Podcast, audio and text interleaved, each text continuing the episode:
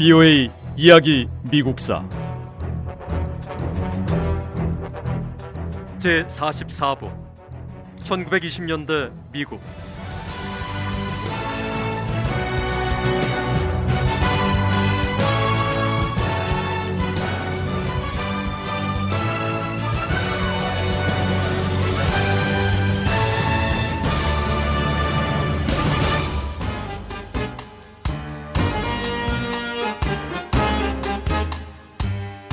콜리지 대통령 시대가 시작된 1920년대 초 미국인들은 이전보다 더 부유한 삶을 누리고 있었습니다.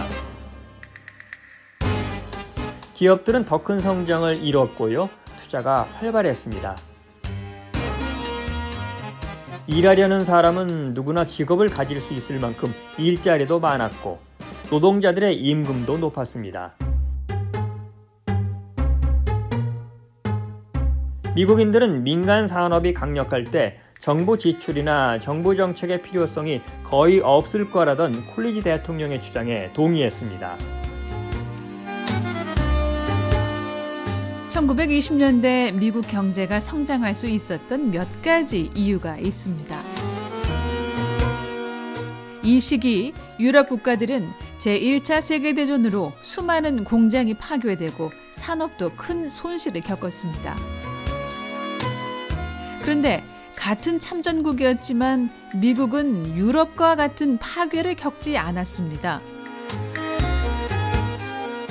직접 전투가 벌어진 유럽과 달리 미국은 전장이 아니었기 때문에 유럽이 겪는 것만큼 고통에 시달리지 않았습니다.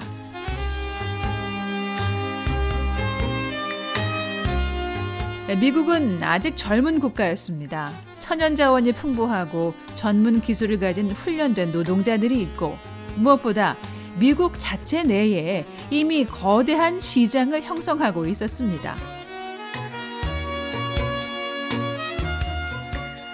전쟁이 끝나고 평화가 찾아왔을 때 미국인들은 미국 경제가 전 세계 어느 나라보다 더 강하다는 걸 알게 됐고 이 켈빈 쿨리지 대통령 시대인 1923년부터 1929년 초까지 미국은 그 어느 때보다 큰 번영을 누렸습니다.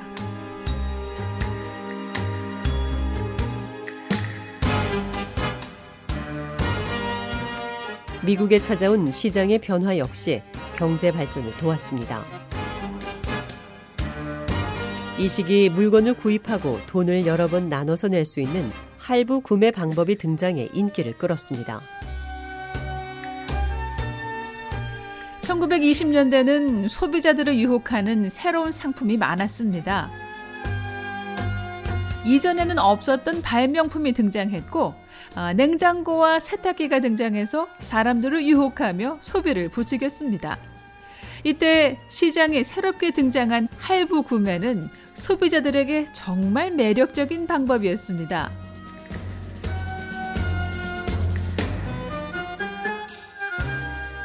할부 구매는 일종의 신용거래인데 1920년대는 지금과 같은 신용카드 같은 것들이 나오기 시작할 때였습니다.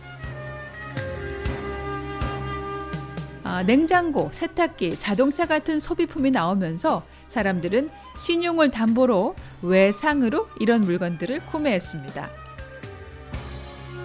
돈은 할부로 몇 주나 몇 달 동안 나눠서 갚을 수 있었습니다.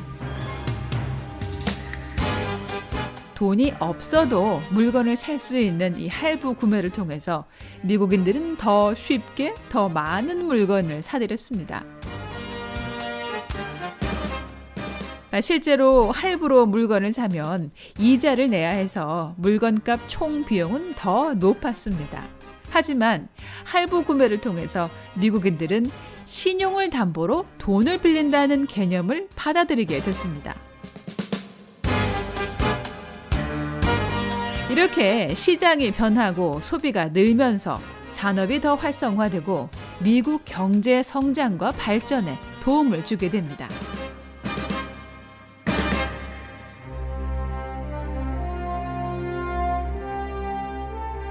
뉴욕 증권 시장의 중요성이 커진 것도 1920년대 미국 경제 성장에 도움이 됐습니다. 미국인 수백만 명이 매달 성장 가능성이 보이는 회사의 주식을 샀습니다. 주식 투자는 마치 국가적인 시합이나 경기 같았고요. 사람들은 주식을 샀다가 주식 가치가 오르면 팔곤 했습니다.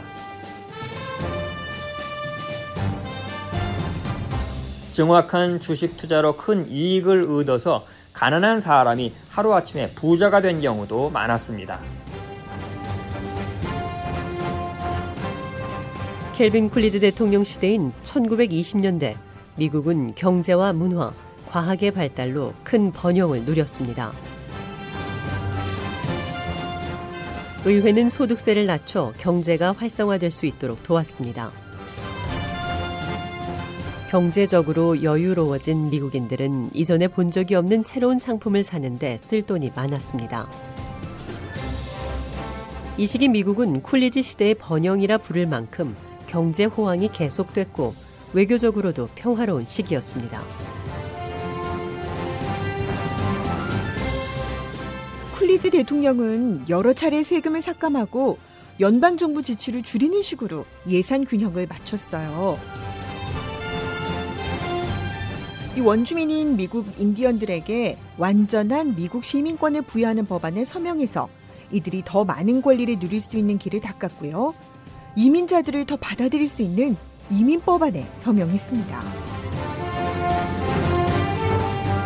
전쟁이 끝나고 평화적인 시기였던 만큼 다른 역대 대통령과 비교해 외교적으로 별다른 성과나 어려움은 없었어요. 쿨리즈 대통령의 대표적인 외교 업적은 1928년 켈로그 브리앙 협정인데요. 미국과 독일, 이탈리아, 영국, 일본 등과 맺은 다자간 협정으로 국제 분쟁을 전쟁이 아닌 평화적인 방법으로 해결하자는 내용을 담고 있습니다. 또 쿨리지 대통령은 현직 대통령으로서는 유일하게 쿠바를 방문했고 친한 친구를 멕시코 주재 미국 대사로 임명하는 등 중남미 나라들과 관계를 돈독히 하기 위해 노력했습니다.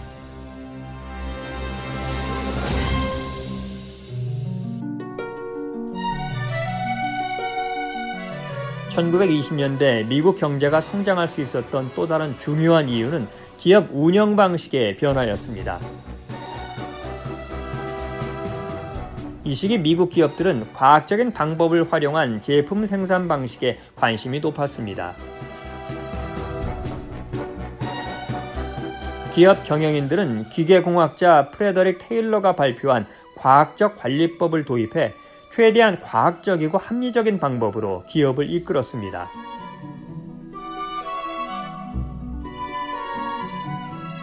과학적 경영 이론을 창안한 프레더릭 테일러는 제조업의 효율성을 높일 수 있는 시스템을 개발했습니다.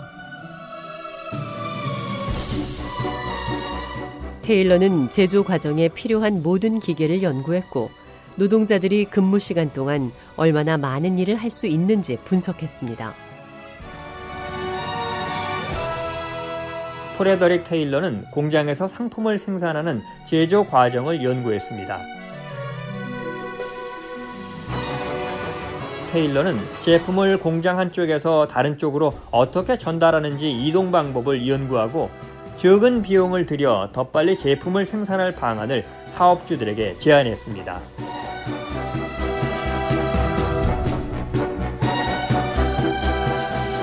프레드릭 테일러는 생산 현장에서 작업 과정을 면밀히 분석했습니다. 그런 다음 사업주들에게 과학적 관리법을 제안했습니다. 사업주들은 적은 비용으로 제품을 더 빨리 생산하고 제조 과정에서 생산 효율성을 최대한 높일 수 있는 테일러의 과학적 관리법을 환영했습니다.